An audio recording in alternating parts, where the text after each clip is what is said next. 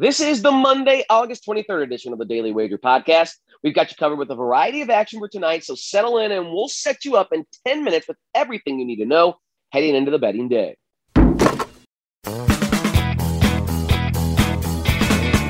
Welcome to the Daily Wager podcast presented by DraftKings, America's top rated daily fantasy app. Tyler Fulghum with you today, flying solo. And really, all we have to look at as far as the slate today is some Major League Baseball, and it is a light, kind of dusty card. But there are at least a couple of games that have me leaning one way. The first one I have my most conviction with is Rockies and Cubs at Wrigley Field. Now, these two teams are about as bad as it gets offensively. We know the Cubs dealt away the entirety of their offense at the trade deadline. Gone Javi Baez, Kris Bryant, Anthony Rizzo. And now they're basically running out a AAA caliber lineup each and every day. The Rockies, while being, of course, a really good offense when they're at home at Coors Field, revert to quite literally the worst offense in Major League Baseball when they're on the road. Colorado is 30th in Major League Baseball in average slugging percentage and OPS on the road. So we have two compromised offenses, even in a park that can be conducive to offense and hitting like Wrigley Field. The wind not blowing out enough, the temperature's not high enough. When you have Kyle Hendricks and Antonio Senzatela on the mound, two average starters. They're not terrible, so I don't think we give a boost to the offenses in this game. I see a three-four, a uh, five-two type of game. The total is eight and a half. I'm going to go under here, thinking Hendricks can keep the ball on the ground. Same with Senzatela against a really bad Chicago Cubs offense.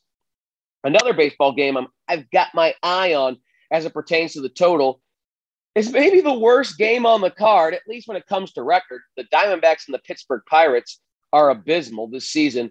They're a combined 86 and 163 this season. The D backs are 42 and 83. The Pirates just a smidge better at 44 and 80. You have a matchup of Mejia versus Crowe. two two pitchers in this matchup that again aren't that great a little bit of a downgrade as opposed to what we were talking about earlier at Wrigley Field.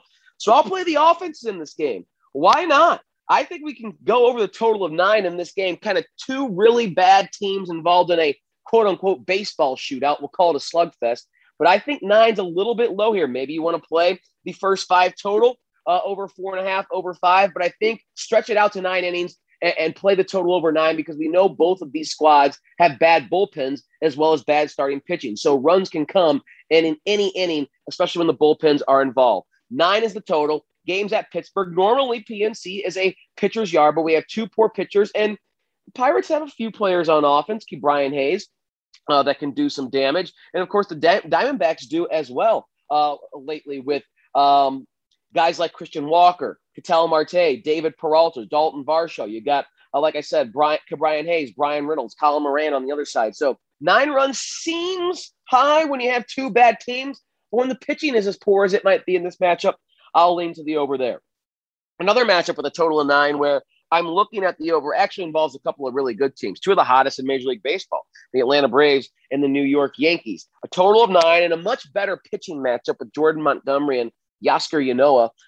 But again, I might go over here because we are seeing some conditions at uh, in Atlanta that are certainly favorable for hitting. Wind is blowing out, temperatures are in the mid to upper 80s. And again, these offenses, even though the pitching matchup is much better than the two games we previously discussed, the offenses have been really, really well, uh, performing well as of late, especially the Yankees adding that left handed pop. Uh, to their order. The Braves, with the moves they've made at the deadline, have a bunch of hitters who can rake against lefties. And Jordan Montgomery, is a guy who, um, you know, is, is not much better, but is definitely better against lefties, more attackable with righties.